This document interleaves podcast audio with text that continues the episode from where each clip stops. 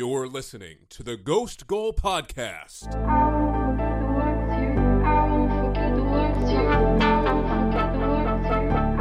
Gerrard with space, puts it towards Baros, he's been tipped through it, the goalkeeper made contact, Luis Garcia was it across the line, Gallas hooked it away, goal! The first goal of the semi-final is a Liverpool goal! And it's come down to Drogba, who this time is the fifth penalty taker for Chelsea in the final shootout. He's done it! The greatest night in the history of Chelsea Football Club! European champion! Mella, a lovely cushion header. But Gerrard! You beauty! What a hit, son! What a hit!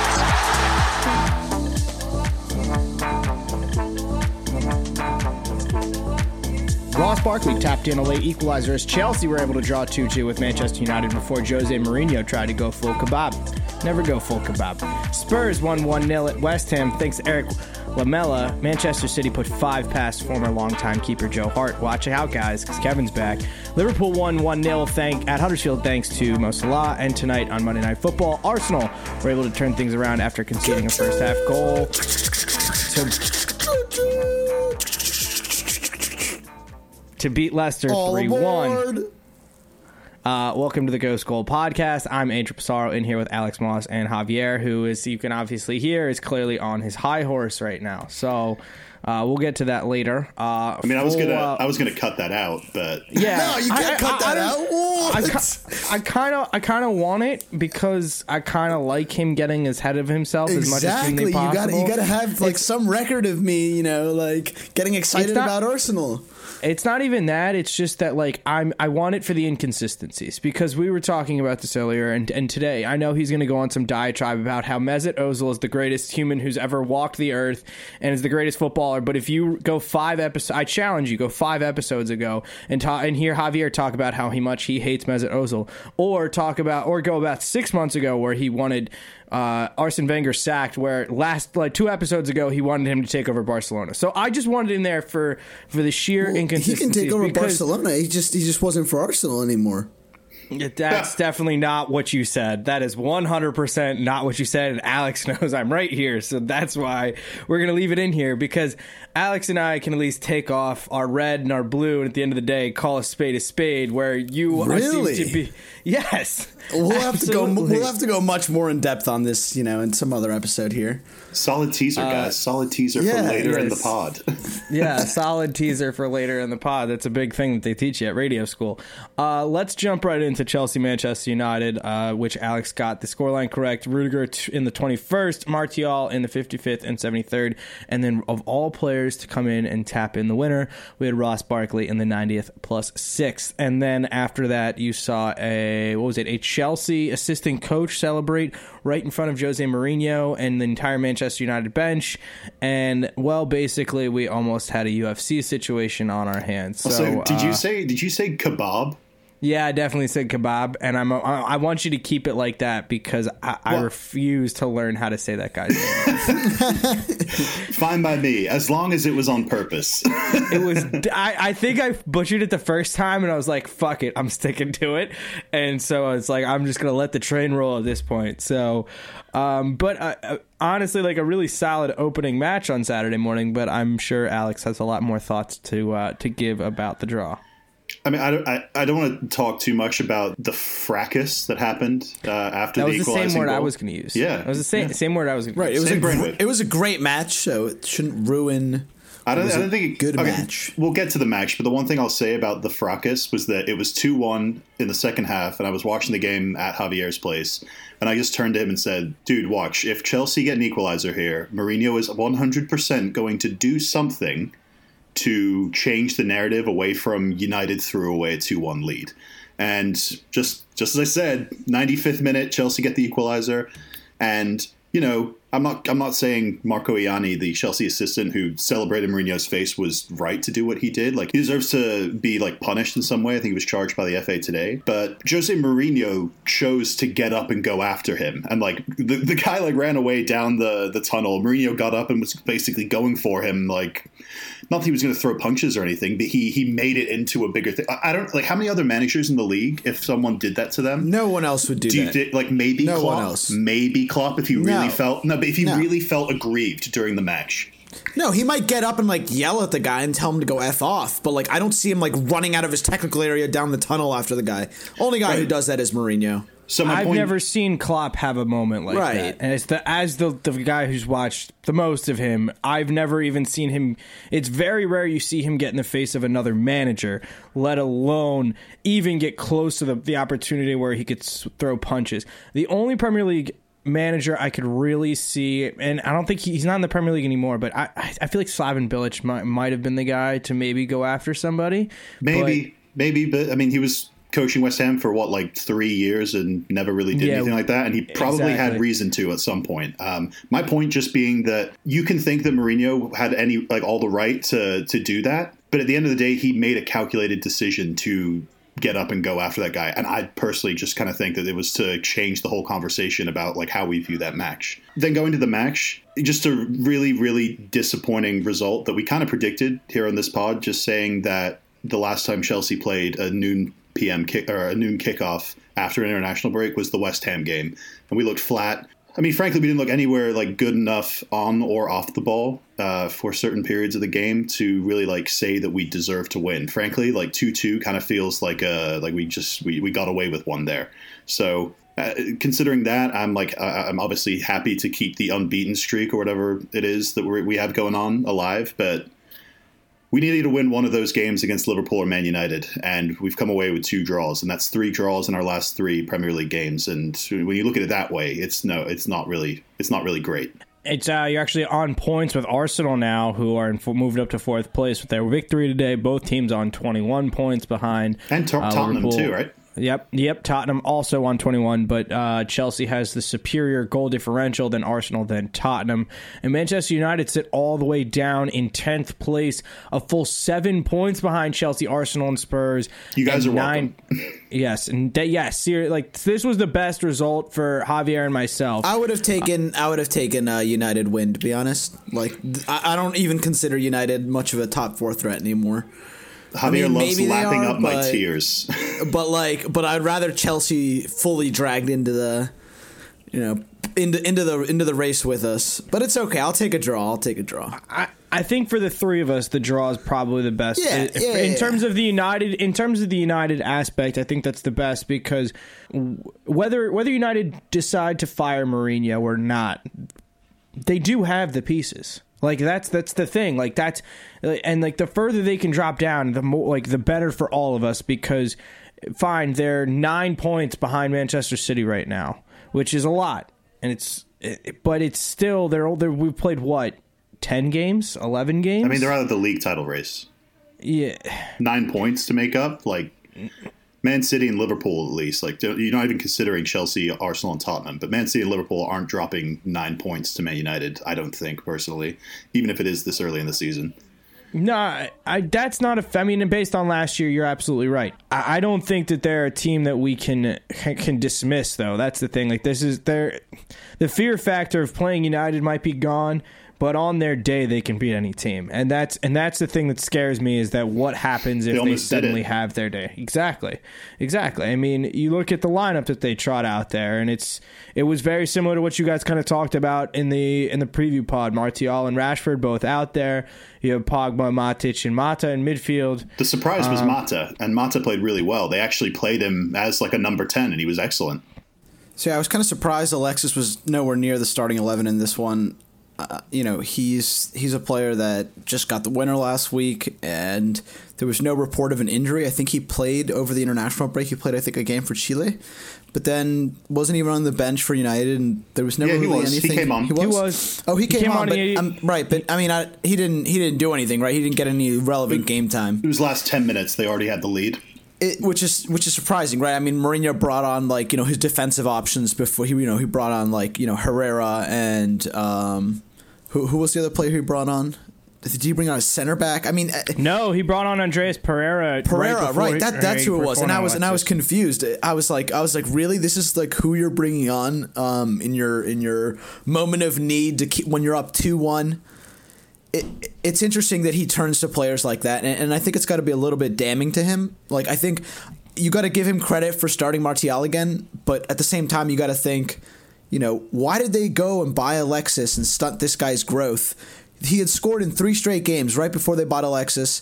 They benched him right afterward, and I mean, he, he this guy's this guy's you know he's amazing. He's a great talent. I mean, he scored two great goals in a big game, and, and one, I, I, one great goal.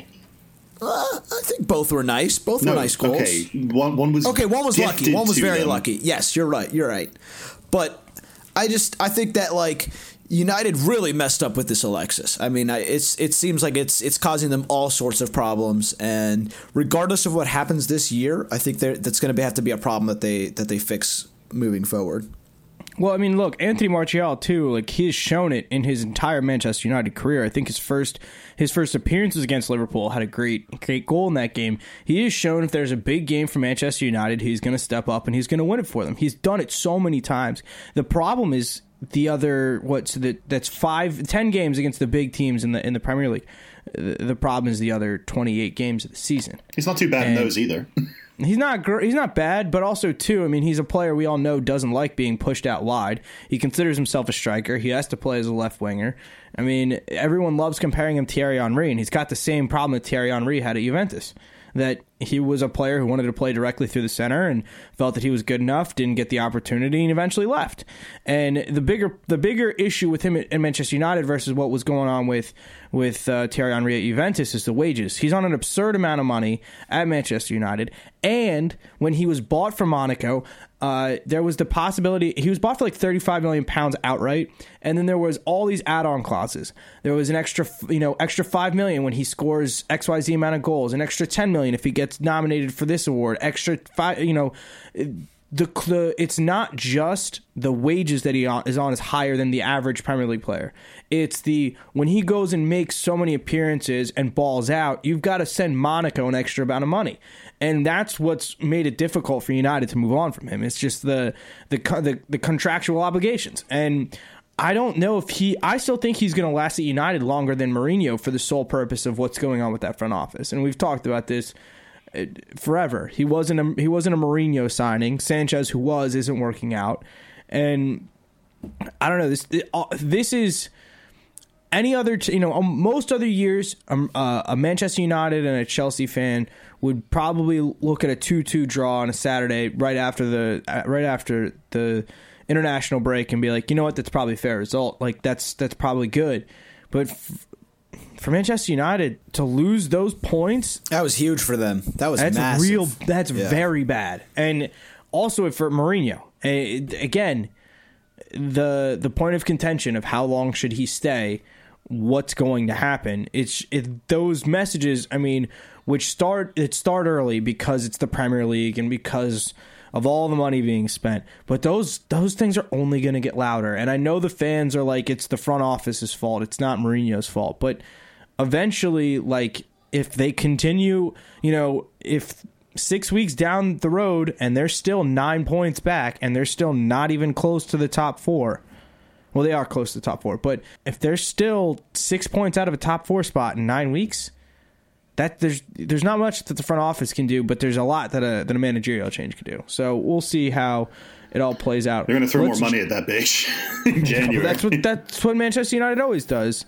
Uh, let's jump over to Spurs, who got a one nil victory at West Ham thanks to a Eric Lamella goal. Uh, this little London derby uh, wasn't uh, wasn't the most electrifying of uh, of games on Saturday, but it definitely not at least not in that time slot.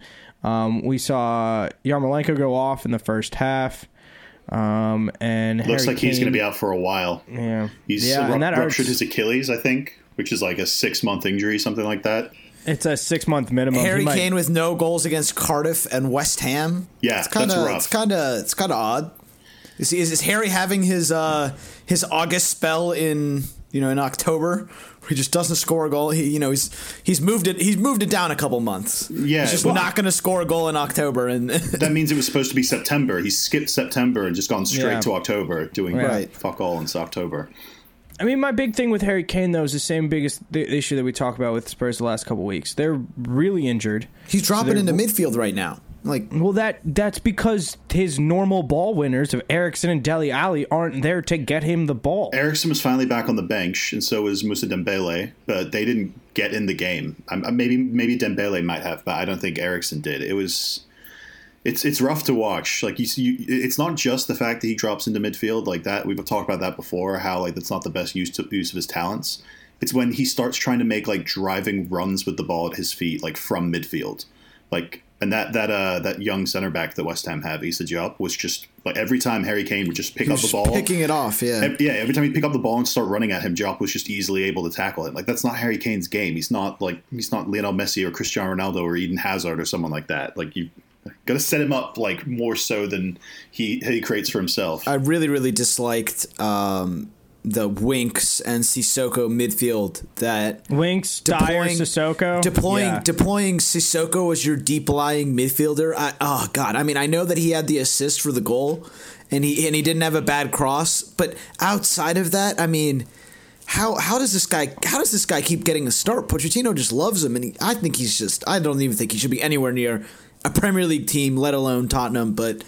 Every time that, that he starts for them, I always think Tottenham are going to get a bad result, and I mean they almost did. West Ham, West Ham could have could have gotten a result here, and, and that's that's a couple results now for Tottenham where they haven't played particularly well, they haven't really had their best players out there or been playing free flowing football, but they keep getting wins, and that's a little bit worrying for me because at some point you know Pochettino's probably going to get this team rolling again. It's it's impressive. I'm just going to say it because obviously Tottenham don't really get like any love, not even, definitely not from this podcast. But nope. mo- most podcasts I listen to that are similarly about soccer and the Premier League and stuff, like they talk about Arsenal, they talk about Chelsea and Liverpool and City and everyone like that, and United falling apart. But when it comes to Tottenham, they they haven't been eye catching. But at the same time, they're on the same amount of points as Chelsea and uh, Arsenal, and they've been in two the, two points behind Liverpool. And they've and, been in the top uh, three. City. They've been in the top three of all of the last three years. Like if anything, they're the ones that uh, Chelsea and Arsenal should really be looking to to fall off, and not uh, like Liverpool and City, because obviously that's not going to happen. Yeah, I, I look at this City. I look at this Spurs team, and it's something I'm going to talk about when we get to the Liverpool game, but. Getting wins when you're not at your best, whether it's form, whether it's injury, is something that's very difficult to do in the Premier League. And it hasn't been aesthetically pleasing for Spurs for a couple weeks now, but they've gotten the results. If they can somehow, maybe it's Christian Eriksen coming back to play. Yeah, I think it's got to get can, Eriksen, Ali, Dembele all back in their team, right? It once I think the bigger two, because Dembele has been more in than out, or more out than in over the last year. He's but who had do you a lot play of there? He problems. Like he doesn't really have like I feel like I mean if you're playing Sissoko or or or or Winks Winks is Winks, the Dembele replacement. I don't know, but like ugh, yeah, that's the role I don't like those that. Two players I really play. Don't like that. You know, Winks isn't the long bad. The long term play I think is that Dembele may leave this summer. I mean, there's he should have left, right? Like it's just he's he's not been good this season when he's played. I think is people's main problem with him. He looks like unmotivated and kind of like off. Alderweireld yeah. too, kind of. Does, well, doesn't it feel like he also doesn't feel like he should like, well, like no, he wanted de- to leave? The the defense has been for the most part fine in the Premier League. They've okay, got, yeah. They've got a good amount of clean sheets against like just the, the problem is all of these games are forgettable. The only like major game they've played this season was the Liverpool home game, and they lost. And well, they beat United had, that three nil. Right, that's true. I, see, that's, I forgot about that. Like, why did I? Right. Why did I forget about that? It's just that, that like, was their big result of the season, Tottenham's, right? But you but just also, forgot about it. There's nothing new also, or sexy or interesting about Tottenham, so we automatically just sort of like put them to the side in our brains, and we consider them, but not really as seriously as like some of these other uh, new and changing teams. But yeah, the biggest thing for Spurs, get healthy. That's all. Like that's like I have nothing else to say about Spurs until they get healthy. Um, and the fact that they're picking up results while they're not healthy says a lot. It says a lot about Pochettino. Uh, other games from the ten o'clock slot before we jump over to City. Bournemouth nil nil with Southampton. Alex teased that he wanted to pick this after we all picked lots of goals in this game, mainly from Bournemouth. Uh, Cardiff four two over Fulham. Uh, Crazy. No game. one was expe- yeah, no one was expecting the goal fiesta. Fulham um, are was- in trouble. Fulham are in trouble. Yeah, that's I what I was going to ask you. We got to introduce them to our to our you know the relegation crew of Palace, Newcastle. You know, so that, I give you I give you ten bucks to put down a bet on like who their next manager is in like let's December. Let's just put the ten dollars down. Uh, who, are you, not, who like, are you taking, Sam Allardyce or David Moyes?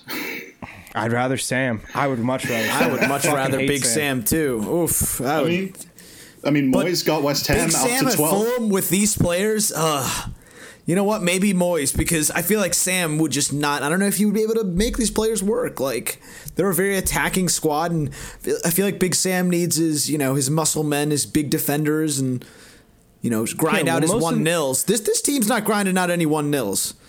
Uh, let me tell you that when. Uh, Cyrus Christie, Dennis Odoi. You fucking hate Cyrus Christie. Callum Chambers. I he's don't. Been well, he's been well taught. Alex hates him. Cyrus the virus. He infects everyone in his team.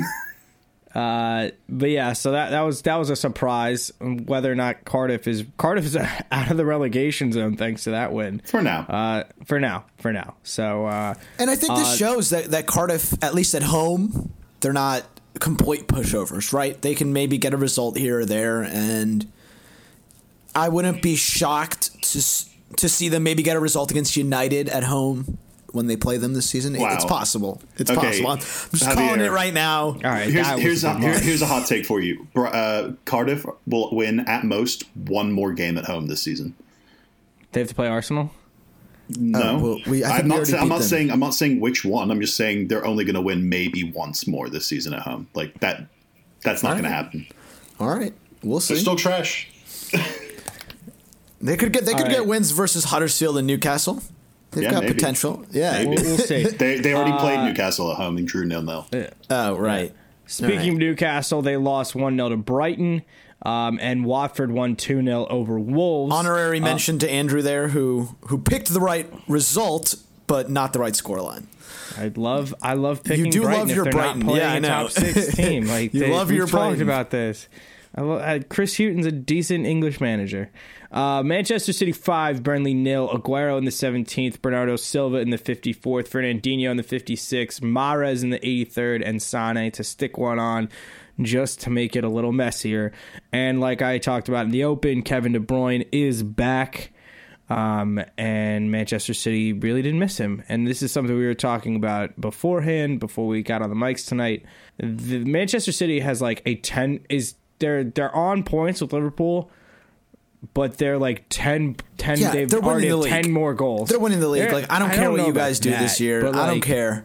Like this, they said they had five different goal scorers, and they really could have had like eight or nine in this game. I mean, it was Aguero had like three gilt-edged chances that he missed. All everyone who was there with their Aguero captains, me, was just like, oh, Aguero, and then like every. Every game for the last five games now, he's come off in the sixtieth or sixty-fifth minute. And it's infuriating because this team is so good. And the fact that you could just – they always just get to – he's always – they're always up like three nil in the sixtieth minute. And he, he they just get to bring on, you know, Kevin De Bruyne, Gabriel Jesus, and they, Sterling didn't even come on this game. Who's, they were, who's they won five nil, and Sterling got to rest. The, who's worse for their league? The Golden State Warriors or Manchester City? oh. Neither. They're good for the league. Uh, yeah. Um, look, I mean, this is just it's it's just what we expected. And I mean, too, did anybody expect Burnley to not? We all picked Man City to win. I thought I thought it wasn't going to be as bad as it was, but. Um, uh, newsflash, Joe Hart, not the best keeper at times. Um, also, you I've rewatched that second goal of City's a decent amount, and I, I originally thought that the ball rolled out of bounds, but it definitely, or the, the, roll, the ball didn't roll out of bounds, but it definitely did. That's what oh, I said. Yeah, yeah I, I thought I it was out of bounds. About this. I want to talk about so this was I thought this was bad by Burnley, very smart by Manchester City. So there was uh, there was a, a kick at Leroy Sané well, who falls Sané, over. Sané dove. He didn't actually get fouled. Was the main right. issue. Right. So the entire everybody in the box is like looking back at the referee. The ball's rolling to the edge to the end line, and David Silva comes in, grabs, gets the ball. fires across, across uh, fires across across the box, and Bernardo Silva slams it home. But literally all of Burnley is looking at the referee. No one's playing to the whistle, and Manchester City does what any ruthless team should do, which is you always play to the whistle. You have no excuse. You are seasoned veterans. You are seasoned professionals. You've been playing this game since you were probably six years old. You play to the whistle. I don't care if there was a player down in the box. If you're Burnley, all you have to do is boot that ball out of bounds and then let the referee do his job. That is unacceptable. And frankly, of all teams in the Premier League, I would least expect this from a Sean Dyche team, especially defensively. But They're not they're not that team anymore, it looks like, which is a worry for them. But uh, we haven't seen that from them really this year, uh, not consistently. And I'm hoping that it continues into next week where Chelsea will face them. So, uh, yeah, yeah, they have, they, they've got a pretty hard run of games coming up. I mean, I don't see Burnley picking up too many points in these next few weeks. And they're, they're another one of those teams that I've been I've been kind of saying this since the beginning of the year. And, you know, you guys thought, Alex specifically thought that maybe it was just a Europa thing. But it looks like, you know, maybe it's not just Europa. You know, they did have that one four nil emphatic win where you were like, oh, it's Burnley, they're back. But I, I still need a, a couple more results before I think, you know, this Burnley side or, or anything close to what they were last year. For me, they're still they're still like a bottom six side, you know, in oh, the league right really? now from what I've seen. I think they're just like um, mid-table now. I don't I don't think they're actually going to get pulled down in like the relegation battle. I think they'll be fine I, uh, in that regard. I think I think they're I think I they're know. perfectly mid table. They're two, two, and five right now. Five five losses is a lot. Of it's a losses. lot to start to start. I mean uh, they were they they must have lost what, like eight games, nine games all of last year. So uh, it only only eight points, and they're only three points clear of the relegation zone. So uh, they could they could get wrapped up in it. I don't think that's gonna happen, but they need to get these results against these non top six teams. Uh, for, for things to kind of settle for them. Let's jump to twelve thirty. Liverpool got a one nil victory at Huddersfield. Salah in the twenty-fourth minute. This was a wild Liverpool starting eleven. The likes that we haven't seen, and frankly, the we haven't seen this type of lineup from Liverpool, frankly, since Brendan Rodgers. You saw you saw the D-Stir getting his start. First start Daniel, of the season, right? Daniel Sturridge starting up top. Uh, not the first start of the season. Maybe in the Premier in the League. Prem, but yeah, not, that's what I mean. Yeah, maybe not. But it's not his first overall start of the season. No, I know you he's saw, played a couple like cup games or whatever. You saw you saw Adam Lallana playing in a, from a wide position, which uh, is almost as worse as putting Roberto Firmino in a live posi- in a wide position. And you saw. Additionally, you saw Xherdan Shaqiri return. You saw Milner and Henderson in the midfield. Joe Gomez retained its spot at right back, and Lovren playing at center back. And this is this is exactly what I was talking about with Spurs earlier. It was not a great match. Uh, Salah had a nice goal, easily missed out on, on another one late on. Um, and you also had Huddersfield whiff pretty hard on their only, like, they only had one or two chances, but nothing. They whiffed really, Duplate whiffed really hard on their best chance of the game. But this was one of those games for Liverpool where you knew this team walking out of international break was banged up. You knew that Naby Keita is going to be out for the next two weeks. You knew that Mohamed or that, that Sadio Mane broke his hand in international break and was probably not fit enough for this game. Mohamed Salah and Van Dijk both came back from international break injured. Um, and James Milner had picked up an, a knock before the break as well. Yeah, what happened this to him was, being out for like a month? Uh, I I remember the story from The Guardian, and then like two days later, he was back training. The dude is inhuman. And when he came to Liverpool and they said James Milner is getting the number seven shirt, he was the first player to wear it after Luis Suarez. I was like, what the fuck is this thing? Is this club doing? I could never be more happy about being wrong about a player than I was about James Milner. Like I'm I'm this close to buying a James Milner jersey because the man is fucking relentless. He does everything. He works hard. He doesn't complain. He's good on from a free Free kick. Like, I know there's a, there's a song, if I had eleven Jamie Carragers, I could win win anything. I would take eleven James Milner, and I would sign on for that right now. I think he's a fantastic player. I love watching him. But frankly, a James Milner, Jordan Henderson, Adam Lallana midfield for Liverpool is this is this is the type of game, with the exception of Milner, this is the type of game that you keep that midfield around for. This is Huddersfield Town. This is a team that was not fully fit, fully ready to, you know, they had they had a game to play. They went out and they got the result. It wasn't exactly perfect. Frankly, it was a little piss poor at times. But these are the important. These are the points you have to get. These are the points that that Liverpool two years ago was not getting. Um, Virgil van Dijk continues to just boss people around. Um, I really want to see Trent Alexander-Arnold return into the lineup. But uh, what I'm excited about for Liverpool, and here's my big spin zone. Uh, last year, they had a game at home against Karabag. Or actually, I think they went to Karabag. Um, no, we, and we they, played Karabag in the... No, Champions League. Champions I wasn't Karabag. Who was it? It was whatever um, the garbage team in your group in the Champions League was. The one you won six nil away from home. Mm-hmm. What Liverpool need more than anything is another game like that. They need they need a game against a, a team that has, frankly, no business being on the other side of the pitch from them, and they just need to bang in a shit ton of goals because, like, it's like the whole team has been striking out at the bar for the last, like, three weeks, and no one's getting laid. Just, like, that's just lower our expectations, everyone. Right, right. We need to go to a shitty college bar in another state where, like, minimum wage is five dollars cheaper, and we're going to go in and we're just going to, like, Like, any, you never know what's going to happen. Like, that's what this team needs. Well, I've got is, that college bar for you, Andrew, because you guys are playing Cardiff at home next week. I, I know they're playing Cardiff at home, but I think they're playing... Welcome to they're Bentley's. Playing, they're, playing, they're playing Red Star in the Champions League midweek, and I hope that Another Red Star one. can, yeah, can kind of just lay over and die for us, because that's what they need more than anything right now. They just need a good, resounding, just... kick the shit out of some team. I was Maribor. That's who, right. And they, they beat Maribor um, three nil at home, and they built them beat them seven nil on the road. That's that's what they need. Like, I think that's the biggest thing that this team is missing. It wasn't a great game. It wasn't a solid performance. But at the end of the day, one, two, three, four, four of these team, four of these players aren't a part of the best eleven. Um, you saw Fabinho come in and get his first like long-term opportunity in the Premier League, and he didn't do anything that was like bad, so I'll take that. Um and you saw Daniel Sturridge go out there and give a performance which gave Roberto Firmino, who's coming off a long flight, a lot of rest. It wasn't a great performance, but it was what the, you know, they got what they needed, and and they rested and players recovered. So I will take that in this situation every time. And also, Divock Origi made the bench. Maybe he's going to come back. You know, oh, Jesus, that's a name I haven't heard for a while.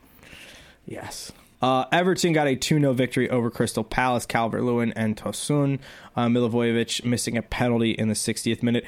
And then let's go to Monday, uh, where Javier basks in all of his glory. Uh, Arsenal won three one. He, Javier nailed that score. Bellerin giving up the own goal in the thirty-first, uh, Ozil in the forty-fifth, and then Aubameyang coming on and scoring twice in a mere, in a period of three minutes. So uh, that was shocking, Andrew. I, that's the first time I think I've ever heard you pronounce his name correctly. Wow, Bellerin, that was nice. I took Spanish for two years in, in middle oh, school. Wow. Yeah. Sometimes I even say Bellerin, and I'm like, oh, look, I cringe after I say that, and I'm just like, I shouldn't say that. That was good, Andrew. But no, you're right. I mean, I'm I'm a little bit I'm a little bit on my uh, my Arsenal hype train right now. Uh, oh, really? We couldn't tell. Oh, you only yeah, started the podcast with a choo choo. Yeah, I mean, I mean, and okay, blew up, here and blew up the the, the group chat like all afternoon. Yeah, okay, but that was well deserved because before the match, you guys were not being very kind to me and saying things like Arsenal are going to concede a bunch of goals, you're going to draw, you're not going to win this game. And you know what? For the first thirty minutes, I believed you guys. I was like, oh, God, like this is going to be a horrible game. But it looked like after those first thirty minutes and as soon as we conceded that first goal, I was just like, you know, I just thought to myself, like, all right, like, wake up, guys. Like, let's let's see it. Like, I, I knew the goal was coming, right? Like, we all knew Leicester was going to score on us. It, they should have had a couple, to be honest. They should have had a couple. They should. Have, Leno made some. Leno made a couple nice, nice saves, um, especially the one at the, the point blank header from Harry Maguire. Was it Holding that had the handball? Also, he could have been sent off for that if well, it was okay, like another. Okay, ref. that was that was that was interesting because if you actually see the uh, the it was a handball, the, Javier. Okay, I, obviously it was a clear handball. Just making sure the other player. No, the other player pushed him, and that's why his hand like flopped over and hit the ball. I think that's the only reason why the ref didn't call it, because you see the ref is right in front of the play. You know, it's not like the ref didn't see it, right? Like the ref is clearly looking at that play. I think it would have been also extremely harsh to send him off at that point. And if you call the penalty, you have to send him off. So I'm like, yeah, I'm not saying you guys are lucky to have him on. I understand why it didn't happen. Right. I understand why it didn't happen. I think it was a little bit harsh on Leicester Um, but they did get a goal like right after, pretty deservedly, a pretty lucky goal, you know. So I think karma was on their side. Was there. it was it deserved or was it lucky? No, no, I'm saying it, like I'm saying it was a lucky goal, but it was deserved. It was. It was. It, it, it was, can't be both, Javier. Yeah, it, it doesn't work. So those like are that. those are conflicting things you're saying.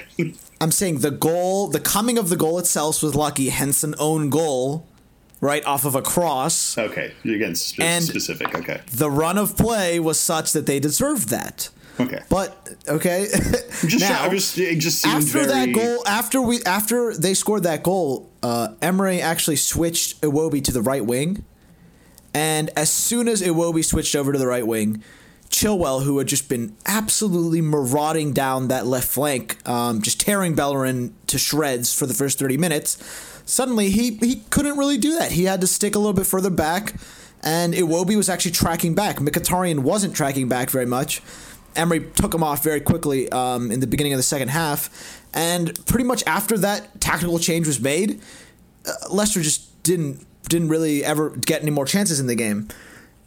Uh, as soon as Iwobi moved to that right wing, the the their threat that was all coming down from that wing was was nullified, and suddenly we started looking really threatening, and I, I just saw us growing and growing into the game, and I kind of saw the equalizer coming before halftime, and as soon as it did, I, I knew we were going to win the game. It it it feels like now with Arsenal, there's kind of like a, you know, there's, there's a ramping up going on in these games, and I can tell that, you know, even if it, it seems like a lot of the times at the beginning we're not getting it right and, and we're going a goal down or we're not starting off well, but Emery is making really good tactical adjustments and bringing on the correct players and realizing his mistakes, which is what just gives me hope for this team, you know, moving forward. Can I take it from there? Because sure, my point kind of like l- l- that kind of leads into what I was, uh, was thinking coming out of this match was that, like, I almost thought to myself, do you think Emery is not on purpose having, like, you guys obviously aren't like st- having bad starts to games on purpose, but there is like a there is like a very set sort of uh, like blueprint now for how these Arsenal wins are happening, and like the three games that come to mind are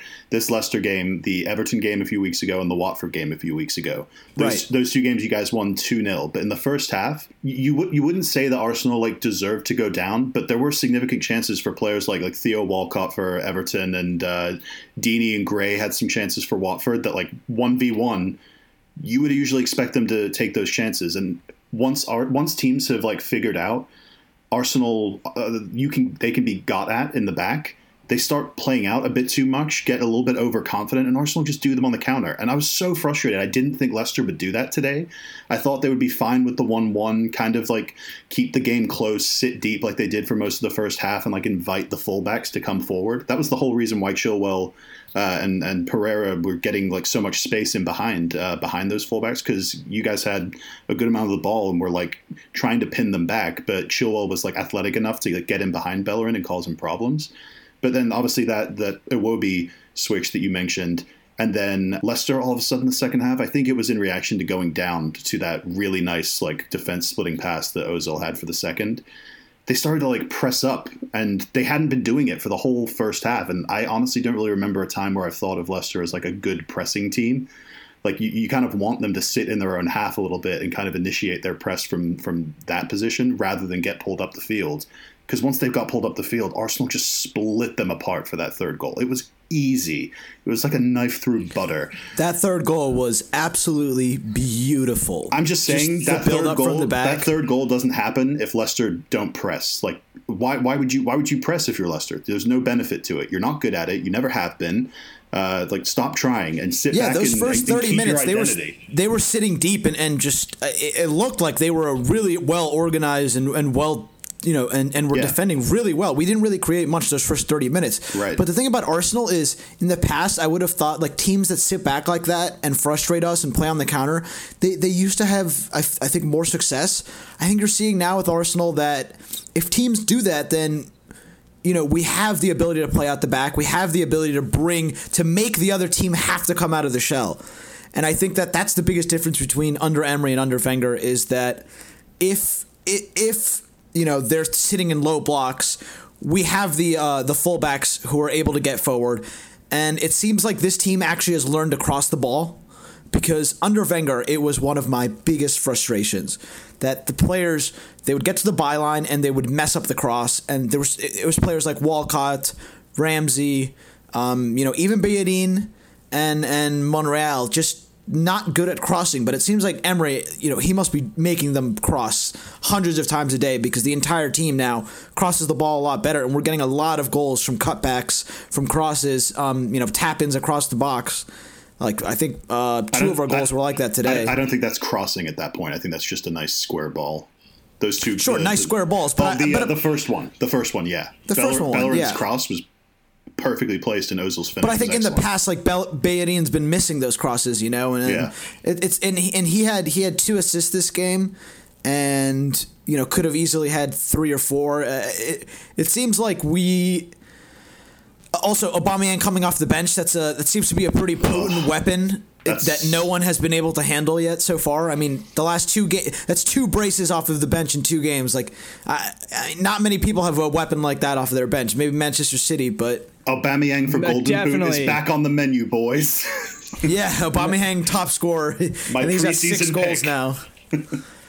But yeah, I'm, I'm so over, mad about overall, that. guys. I'm not. I'm not that hype about Arsenal. I mean, I thought that this was going to happen, Shut right? I, I said this. I hold on, listen. I said this on the pod.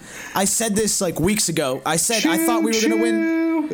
I know. I thought we were going to win twelve straight games going into the Liverpool game, and I still think that until we, if we don't at least get a draw against Liverpool, all of these wins are going to be in for nothing. Like, even if we win these next two games, go in with twelve wins in the Liverpool game, and we lose to Liverpool at home, everyone's just going to be like, oh, yeah, same old Arsenal. Like, yeah. great, you know? Hi, so, that's me. so so I'm not convinced yet. I understand the, the skeptics are out there. And defensively, yeah, we weren't great this game, but we did have Lichtsteiner playing left back, Rob Holding starting, and then Xhaka played – Granit Xhaka played left back the entire second half. Yeah, that what was, was that, we what, brought, was that, what was that cute little nickname you had for Holding again in the group chat? Holdini, Holdini, Holdini. But you know, he he actually he actually did a really he was really nervous in that first half, especially right after he got that yellow.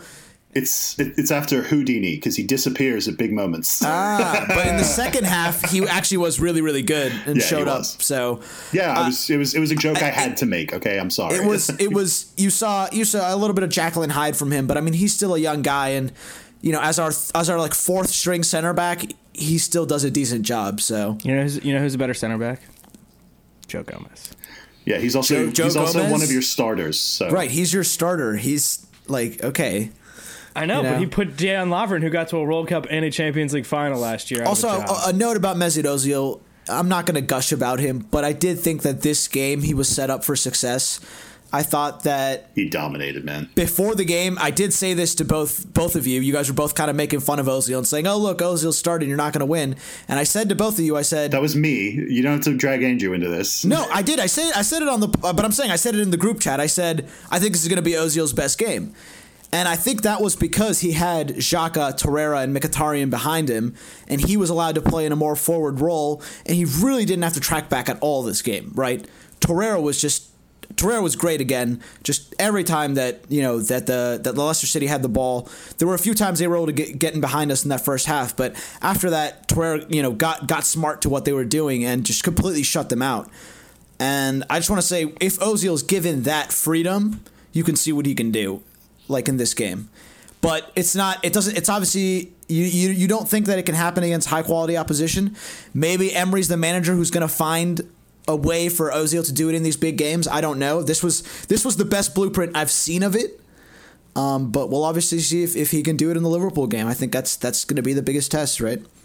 Yeah, that's the test. I'm waiting until after that to cast further judgment.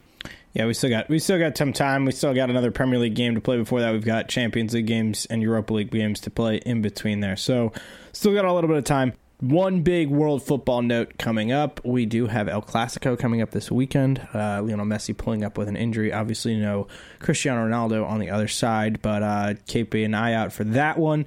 Um, until... Yeah, this El Clasico is probably going to be a snoozer now. I mean, no I Rio, no that. Cristiano. Is I'm anyone st- gonna watch it anymore? Like, I'm still gonna watch it. It's it's that's not the point. It's just because it, both teams need the points. So uh, as we talked about during the catch-up episode, um, but that wraps up everything here. Go follow us on iTunes, rate, review, subscribe. Also on SoundCloud, we're on Google Play. I need to get us on Spotify. It's on my list of things to do. Follow us on Twitter at Andrew Passaro, at A S Moss ninety-two, at Ghost Gold Pod, and at Javier Rev nine on Instagram for Javier. Um, that wraps up everything here until the midweek episode. See ya.